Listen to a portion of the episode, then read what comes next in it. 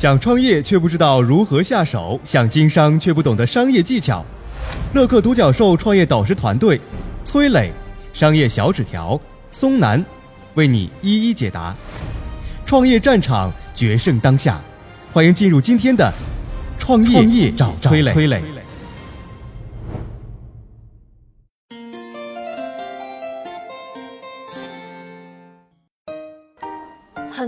谈营销，就以为是广告，是新媒体，是销售，是品牌。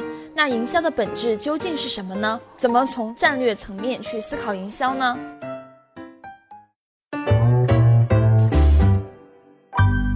我先抛开营销，给大家讲讲插线板这个行业。中国有这么多做插线板的公司啊，很多人一看就说：“哎呀，没有市场机会了。”真的是这样吗？当然不是了。有人就做了调研啊，发现很多孩子在一到五岁的时候。父母最怕他们去碰到插头按钮，所以呢，就有公司做出了一款防止孩子碰到插头按钮的插线板，一下子卖断货了。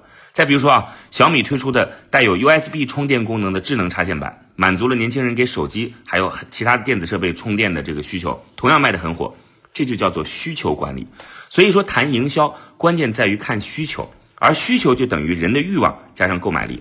而好的广告营销呢，就是能够去调动人的欲望。比如说啊。今年过节不收礼，收礼只收脑白金，调动的是什么呢？就是年轻人孝敬父母的欲望，从而产生购买力。那么怎么去刺激需求当中的欲望呢？方法很多了，但是我觉得最重要的一点就是稀缺。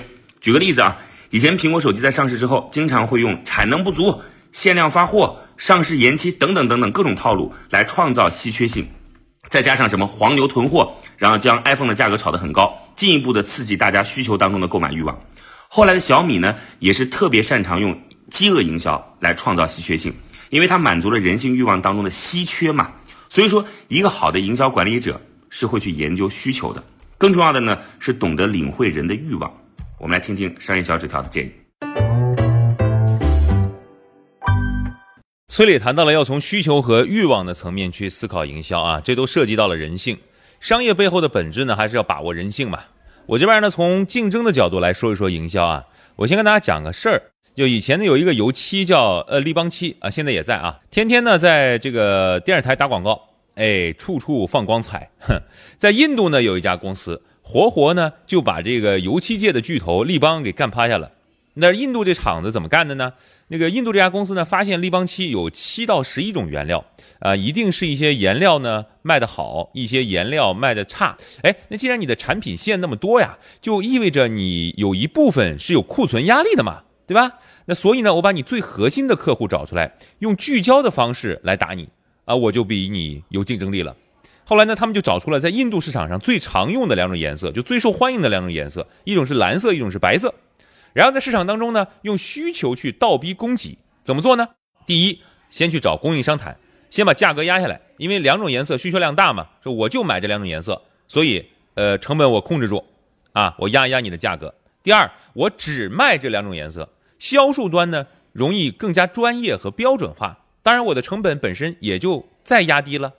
干了半年以后，这家印度公司干下了立邦百分之三十的江山。这个案例就说明啊，当你面前有一个巨大的竞争对手的时候呢，你得学会一招叫柔道式竞争，借力打力。你看啊，这就是从竞争的角度来思考营销这个问题。但是要注意好，竞争啊，它其实是不是静止的啊？竞争是一种动态平衡。啥意思？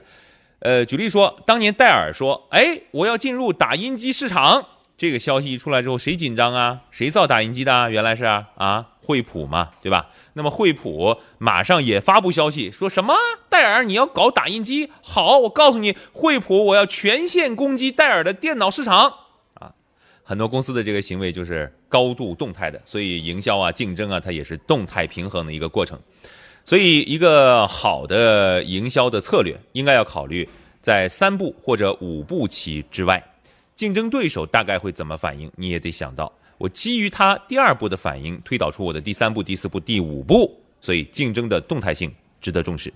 关于竞争，崔老师还有什么要补充的吗？商业小纸条提到的啊，就是。从竞争的角度来思考营销，提到了一个借力打力和动态竞争，我觉得非常有道理。我这边呢再稍微补充一个不对称竞争，什么意思呢？就是从竞争对手最优势的地方瞬间把它转化成劣势。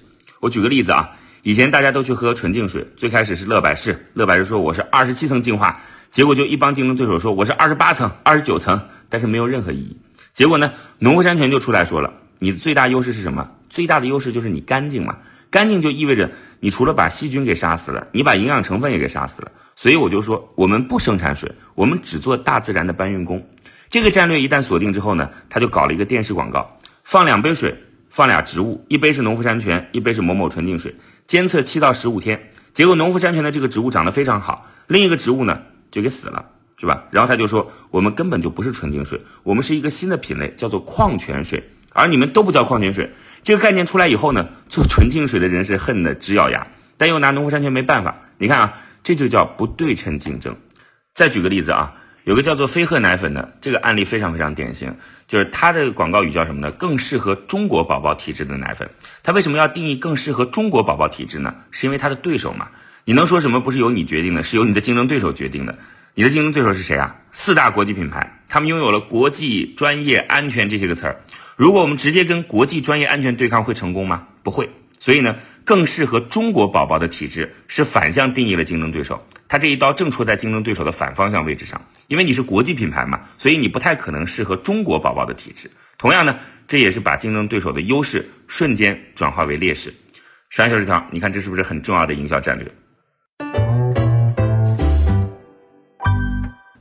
这里说了一点，叫把竞争对手的优势瞬间转化为劣势啊，举的是农夫山泉和飞鹤奶粉这样大家比较熟知的品牌的例子，呃，有启发。所以说，从竞争的角度来想啊，这个营销战略就非常重要了。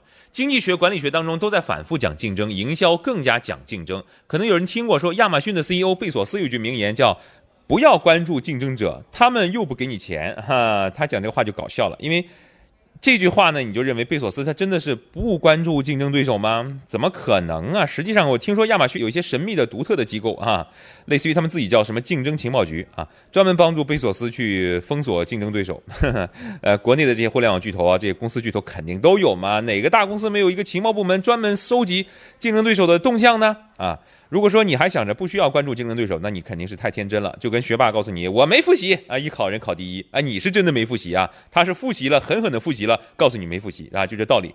最后总结一下话题啊，我们讲到怎么从战略角度思考营销，主要两点：一，制定营销战略，首先要研究需求，更重要的是懂得领会人的欲望，把握住人性；第二，要从竞争的角度思考营销，借力打力，动态竞争，将竞争对手的优势把它变成他的劣势。你懂了吗？嗨，大家好，我是崔磊。下拉手机屏幕，在节目简介里有我的个人微信号。朋友圈我会分享创业思考、商业观察，以及和支付宝、抖音等巨头合作的创业好项目，欢迎您来交流。我们的创业平台乐客独角兽已经汇聚了三万多名各行各业的创业者，欢迎您来寻找资源。